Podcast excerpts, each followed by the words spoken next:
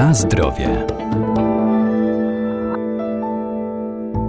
Dodatki do artykułów spożywczych to substancje, których normalnie nie spożywamy jako żywność, ale są dodawane na przykład w celu poprawy ubytków powstających w trakcie produkcji. Mogą to być barwniki, konserwanty i regulatory kwasowości, przeciwutleniacze, emulgatory, środki żelujące i spłuchniające, środki pomocnicze, wzmacniacze smaku, środki słodzące, nabłyszczające, a także stabilizatory i zagęstniki.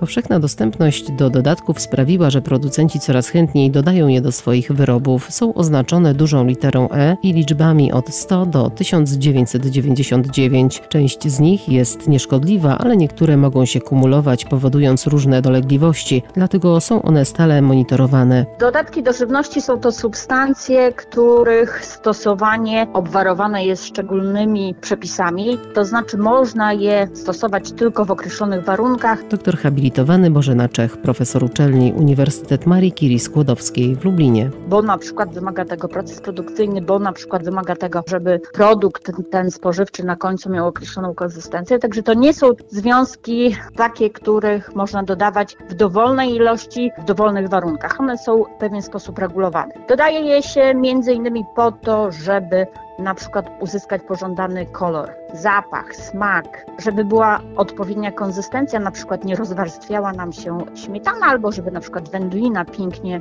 wyglądała i tworzyła taką jednolitą masę, ale z drugiej strony dodawane są także po to, żeby wydłużyć czas przydatności do spożycia. Mogą być naturalne, mogą być identyczne z naturalnymi, a mogą być sztuczne i one mają w zależności od tego, jaką rolę mają spełniać, wydziela się różne grupy. Określane są zawsze symbolem E i taka generalna charakterystyka dotyczy tego, że od E od 100 do 199 to są barwniki. I tutaj bardzo dużo naturalnych barwników, takich jak chlorofil czy karetony, ale też są sztuczne czy syntetyczne. Od 200 E, od 200 299 to konserwanty, których też jest bardzo dużo, może takim najbardziej e, znanym to benzoesanem sodu i one mają za zadanie przede wszystkim zahamować wzrost drobnoustrojów po to, żeby ta żywność się nie psuła. I kolejną będą emulgatory, środki spulchniające, wzmacniacze smaku oznaczone E od 600 do 699.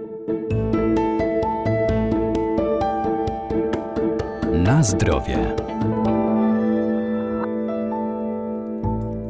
Są jednak produkty spożywcze, do których dodatków stosować nie można. Mamy środki słodzące, nabłuszczające różnego typu 900, 999, no i pozostałe to stabilizatory, zagęstniki, konserwanty, czyli wszystkie te, które wpływają na to, żeby produkt miał pożądaną teksturę, odpowiednio wyglądał. Mogą zagęszczać, mogą żelować, ale mogą też na przykład przeciwdziałać takiemu zbrylaniu się, stworzeniu się kryształków na przykład lodu w lodach, po to, żeby ten lód był taki bardziej gładki, prawda, nie było widać w nim kryształków lodu. Patrząc jak gdyby na, na tą listę E, jest ich bardzo dużo, to jest gdzieś około 2000 substancji, naprawdę bardzo różnych, niektóre bardziej popularne, inne mniej, oczywiście niektóre typowe dla konkretnej gałęzi przemysłu, ale nie oszukujmy się, ponieważ jest to lista substancji dopuszczonych w odpowiednich warunkach do stosowania, jest to lista aktualizowana. Na pewno dodatków do żywności, czy takich dodatków nie można stosować do miodu, do masła, do mleka pasteryzowanego, takiego, które ma nie być później dodatkowo aromatyzowane, czy do naturalnych wód mineralnych, czy kawy, czy herbaty liściastej, ale tej właśnie niearomatyzowanej, nie posiadającej tych dodatkowych jakichś smaków, czy do suchego makaronu, więc ta lista jest naprawdę z jednej strony długa, ale z drugiej na tyle konkretna, że jak gdyby gama do wyboru substancji, jeśli chodzi o dany produkt, jest ściśle określona.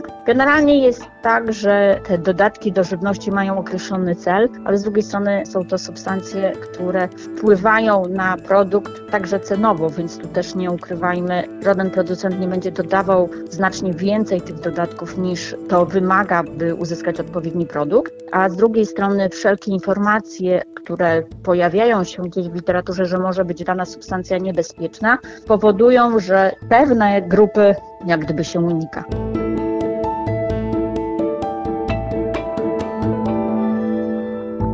Dane o zawartości poszczególnych składników znajdziemy na etykiecie, a gdy kupujemy luzem, informacje muszą być na opakowaniu zbiorczym. Udostępni nam je sprzedawca, a najlepiej trzymać się zasady, że im mniej dodatków jest w danym produkcie, tym lepiej. Na zdrowie.